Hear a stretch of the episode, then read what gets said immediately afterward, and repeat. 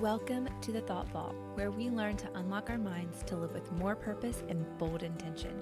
I'm your host, Emily Vermillion. Take a deep breath and let's get started. Hey everyone, welcome to today's episode of the Thought Vault. We are talking about rewriting our story in this episode. We've all heard the words subconscious and conscious. I think most of us understand these words on the surface and understand they refer to the operation method of our minds. But what do these terms really mean? And more importantly, how can having a better understanding of the way our minds work help us capture our thoughts and rewrite our stories, which will in turn lead to a more joyful and fulfilling life?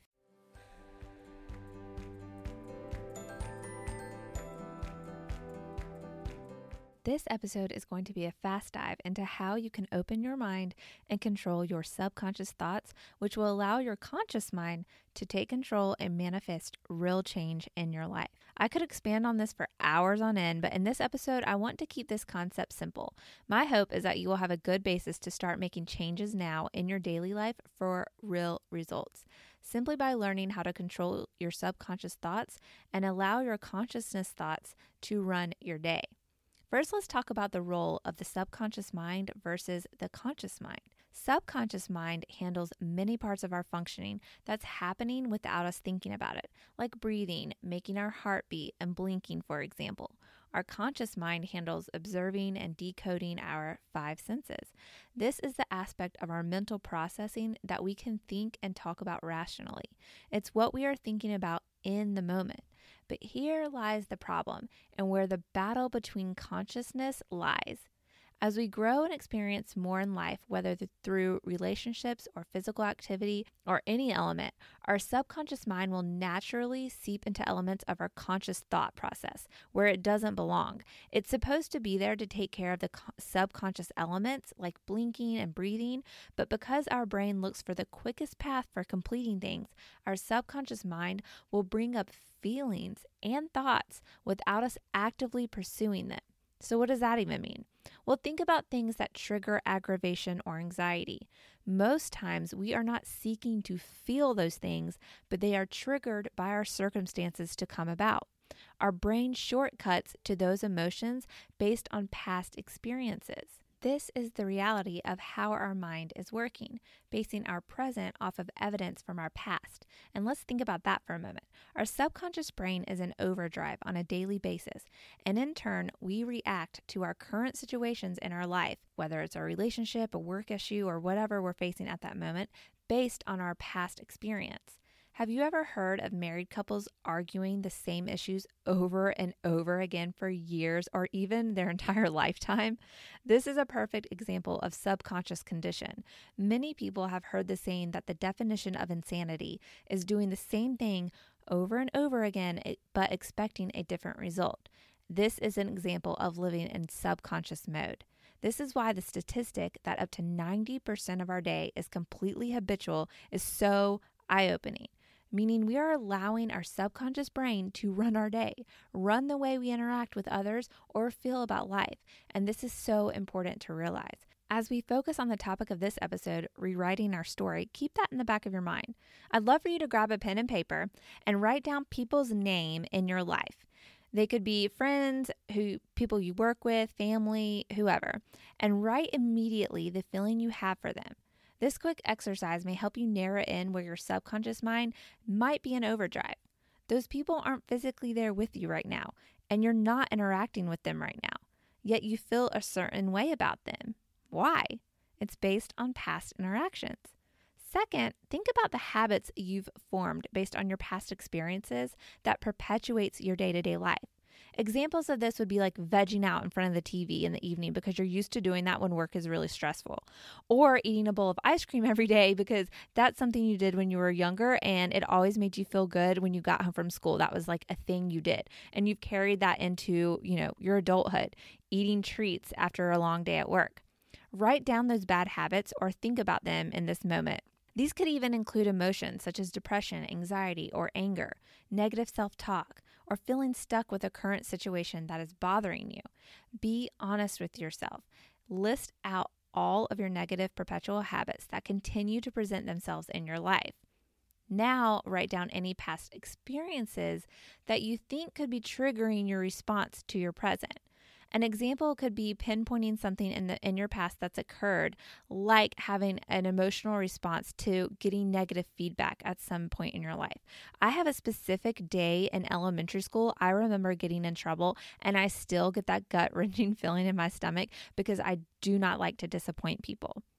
It could be from a time that you didn't feel safe. Something scary happened in your past and you have this safety trigger or a time you may have been picked on or underappreciated.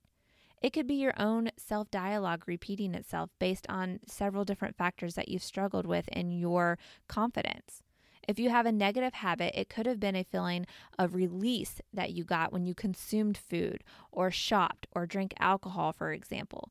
What is the feeling you got from that past experience that you're perpetuating into bad habits now? It could even be related to another person that triggers things in you immediately where your guard goes up and you feel defensive. Try to connect these dots. It doesn't have to be profound. It can be something as simple as someone being afraid of heights because someone shook your shoulders in a playful manner while you were gazing over a mountain. Then all of a sudden, a script is written in your mind. So that emotion invokes itself in your life every time you're in a high place, just because of that one small event. But I want you to know that you can change these things. You can alter these triggers and learn about rewriting your past so that you can live more joyfully right now. Again, let's reiterate what we've just talked about. In a nutshell, our conscious and subconscious are in a cycle of thoughts capturing thoughts.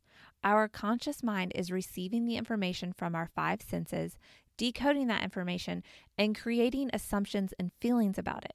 The only way your mind can create assumptions is by connecting dots from our past to the present.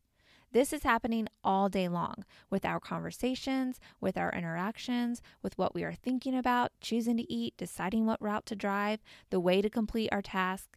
And the only thing that's going to stop that are disruptions. Disruptions are where we have the opportunity to think differently and feel differently. For some people, rewriting the script can be instantaneous and can be as simple as making a conscious effort to acknowledge what they don't want to say, do, or feel, and they just choose to do it differently from that point forward. My father did this with smoking. He grew up in a generation where literally everyone smoked, it was what everyone did. And he had wanted to quit in the past. He had quit several times. But then one day he said he was riding in his truck and he just said out loud, God, I do not want to smoke anymore. I'm not going to smoke anymore. And this is ending now. And he never picked up a cigarette again. And this was over 20 years ago, after he had probably smoked for a longer than a decade. He just instantly decided, I'm not doing this anymore. Other times, it may take a conscious effort over time. Being aware and thinking is the first step to identifying the thoughts that you have about X, Y, or Z like having a strained relationship, and every time you talk to this person, you're on guard and your stomach drops. To change this, it will take you beginning to purposefully prep yourself before talking. This is just another person who has their own problems. Their problems are not my problems. Their mood does not dictate my mood. You just kind of say that to yourself before you start interacting with them. It's a good way to prep your brain and get it into a mode of, I'm not going to feel anxious about talking to them. I'm not going to be defensive right now. I'm just a person and they're just a person. Addressing your past and learning to rewrite it includes the topic of mindfulness because it's a big part of the equation. In previous episodes, we spend time talking about mindfulness. So go check out those episodes. They're good, if I do say so myself, about teaching you tools and the way that your brain works. Mindfulness is the practice of purposefully focusing on the situation we are in at any given moment instead of allowing our minds to run an internal dialogue. We just simply focus on the facts, so to speak, of what we are doing and try to not have feelings or thoughts penetrate that moment. You're just being an observer. You're observing yourself in the situation, meaning you have no presumptions about what is happening or allowing the thoughts in your mind to dictate how you are operating in that actual circumstance. when we are forcing ourselves to be consciously aware without any internal dialogue of decoding, we are present in the moment and experiencing what is right in front of us, making the moment more memorable and establishing new emotions without the cloud of our past. And that is the main key to mindfulness is trying to stay focused without internal dialogue. Take the example of being afraid of heights from earlier.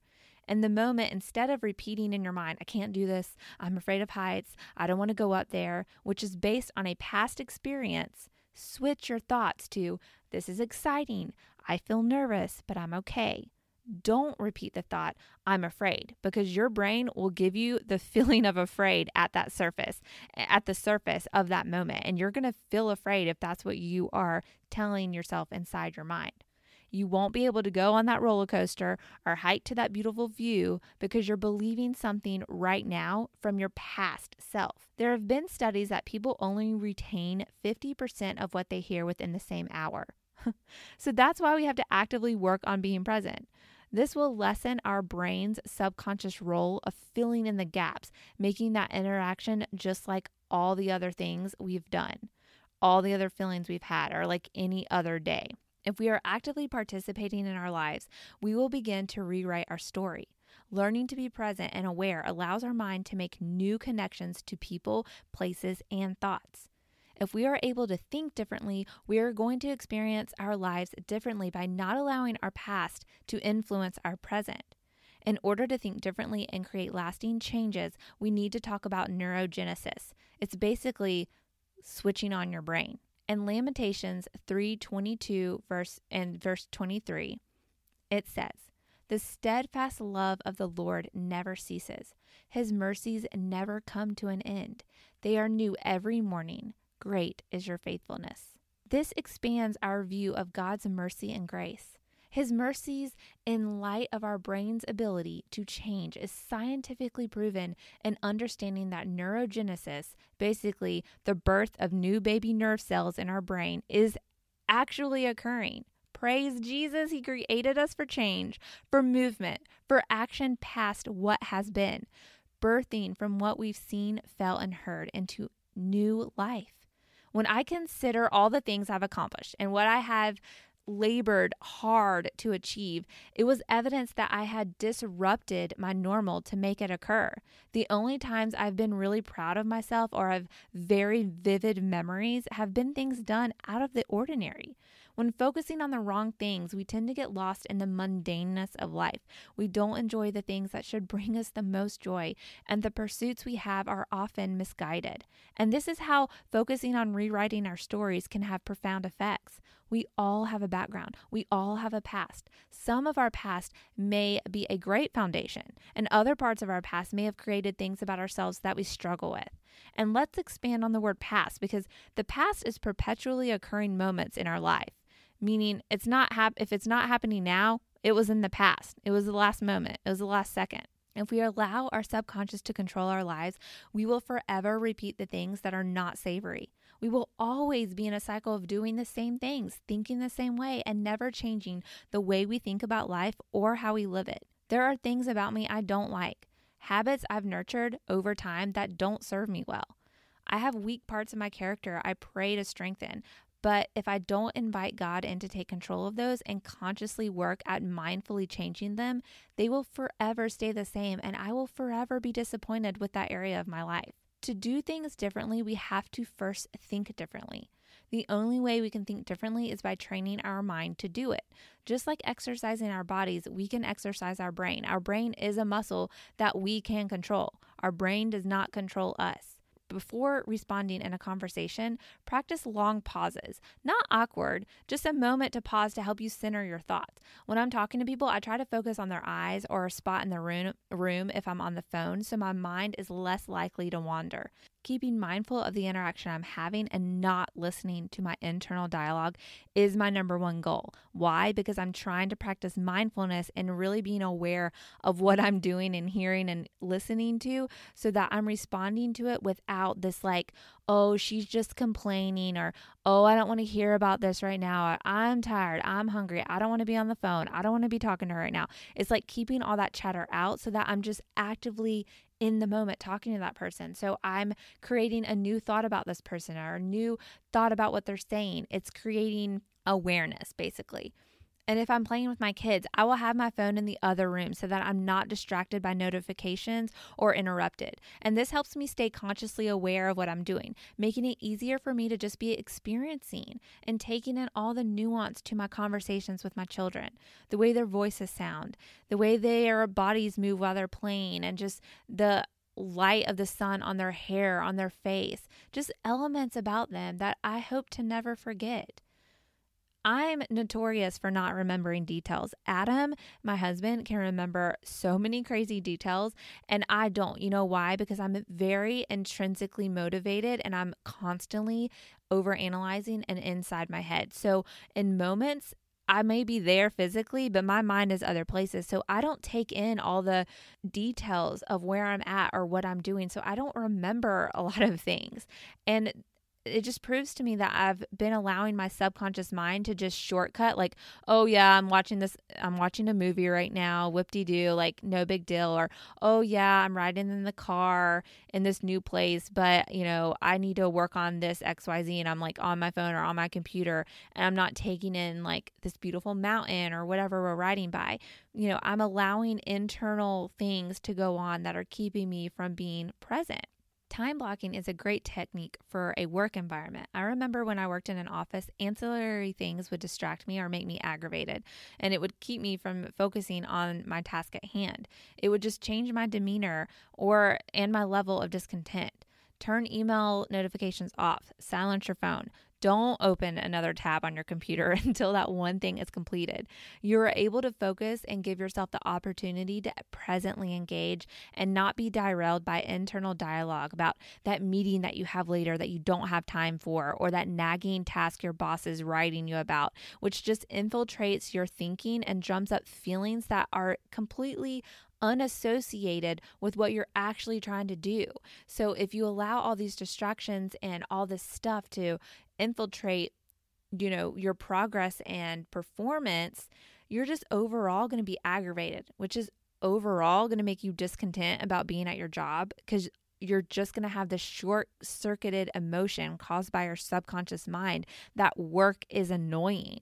But it's not even really your work, it's just these little things that are interrupting you and making it take longer for you to accomplish something, which is making you disappointed and aggravated in yourself. See how these things can snowball? So it's really about trying to keep the internal dialogue to a minimum and really preparing your mind to focus on what you're doing and be present and mindful of it rather than allowing feelings from the conversation you had earlier with a colleague or the ancillary email that you got that's completely from left field that, oh my gosh, now I have to deal with that. These little aggravations keep you in an aggravated state and makes your mind feel aggravated regardless of the circumstance.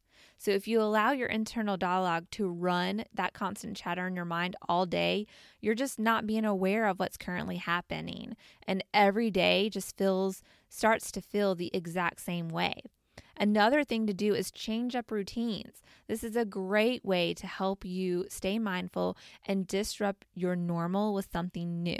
Remember when I said earlier, things that I remember the most or feel the most proud about are things that are were out of the normal that I just felt exhilarated from. If you normally wake up at the last second to start your day and you always begin feeling behind and you know, aggravated and rushed, that's not a good way to feel all day long. So get up an hour earlier.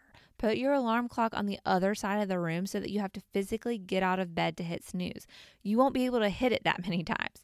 That extra hour can literally change your entire demeanor. It gives you time to think, to read, to enjoy breakfast, work on a house project, anything. And before you know it, that extra time will have repaid you with a new goal accomplished that you've really been wanting to do, a new project completed, a new way of feeling about each day. The list just can go on and on. And simply by enacting a change in your routine, you could literally change parts of your whole life. I mean, think about if you had an extra hour to focus on a side project that you are very passionate about. And if you had an hour every day to do that, how much further along in a year you would be on accomplishing that major goal. It's huge and it can make you feel so much more proud and accomplished in your life in that respect. If you're in the habit of listening to serious podcasts, I'm saying this to myself. if you're in the habit of listening to serious podcasts all day long, putting your brain in complete overdrive, schedule only a certain time of day to listen to podcasts and take the earbuds out. You're going to be amazed at what the sound of nature does for your body and how not having that constant chatter in your background helps you to see what's going on in your day and feel good about it and feel better and feel more relaxed. These are simple examples, but in a nutshell, it's truly about focusing in the present moment, truly engaging with your surroundings, consciously interacting based on the now and what's happening in front of you, not allowing your subconscious to flip you into autopilot.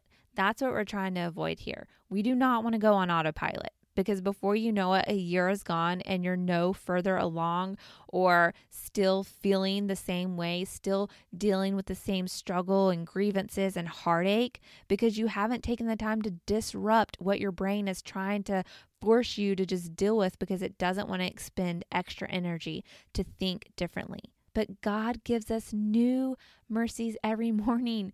He created our brain to have new cells in it every time we wake up. He wants us to enact change in our life. He wants us to think differently, to do things differently, to have new thoughts and feelings and draw closer to Him each and every day. And we're not going to do that if we're just living the same life every day, thinking the same thoughts every day feeling the same feelings every single day. It's seeing the beauty in that precise moment, knowing you are alive, responding to life based on the now, stopping the dialogue of the past or even the obsession of the future. Don't allow your past to dictate your future.